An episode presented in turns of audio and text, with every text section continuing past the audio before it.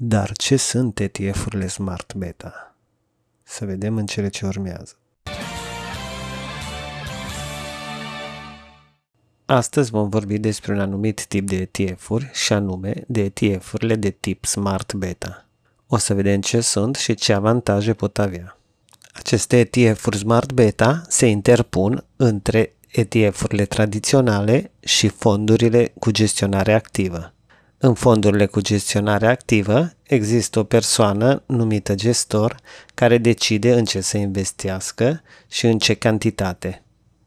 În ETF-ul tradițional nu există această problemă, deoarece ETF-ul replică o piață de referință, cum ar fi S&P 500, un Global Index sau indexuri mult mai specifice ca și ETF-ul pe energia regenerabilă. ETF-ul Smart Beta se poziționează undeva la mijloc, pentru că au ca obiectiv să bată piața, dar să rămână ancorat la un determinat indice. Mai pe urmă o să vedem și cum o face. În alte cazuri, aceste ETF-uri nu își propun să bată piața, ci să reducă riscurile. Bineînțeles că și costul de gestionare este undeva la mijloc, deoarece fondurile active au costuri între 2 și 3%. Costurile ETF-urilor tradiționale sunt între 0,20 și 0,65%, iar costurile ETF-urilor Smart Beta se poziționează undeva pe la mijloc, fiind justificate aceste costuri pentru optimizarea ETF-urilor.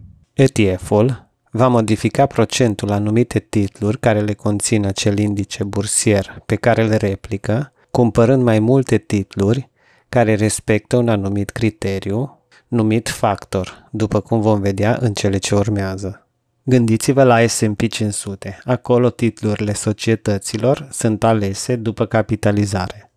Un ETF Smart Beta poate cumpăra un procent mai mare din titlurile care au mai mult potențial de creștere, ținând ca bază tot indicele S&P 500.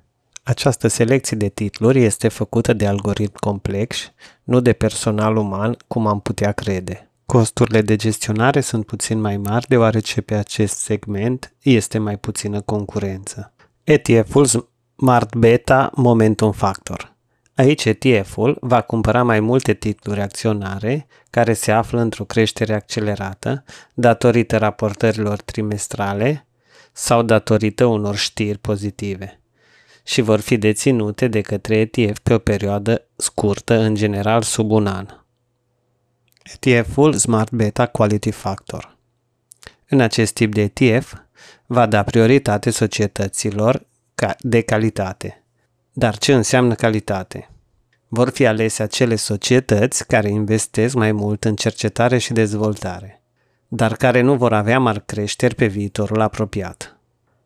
Small Cap Factor. Acest tip de ETF-uri va da prioritate societăților cu capitalizare mică după cum știm cu toții, societățile cu capitalizare mică sunt mai riscante și mai volatile, dar ai și șansa să se afle printre ele societăți care devin large cap, așa zis și unicorni. Deci, sunt mai riscante, dar au și potențial mare de creștere. Toate aceste smart beta au supraperformat până în prezent, dar acest lucru nu este o garanție pentru viitor. Bineînțeles că toate subiectele tratate aici nu sunt sfaturi de investiții și dacă aveți intenția să investiți, ar trebui să analizați mai amănunțit aceste ETF-uri Smart Beta, deoarece există și alte tipuri de factori Smart Beta.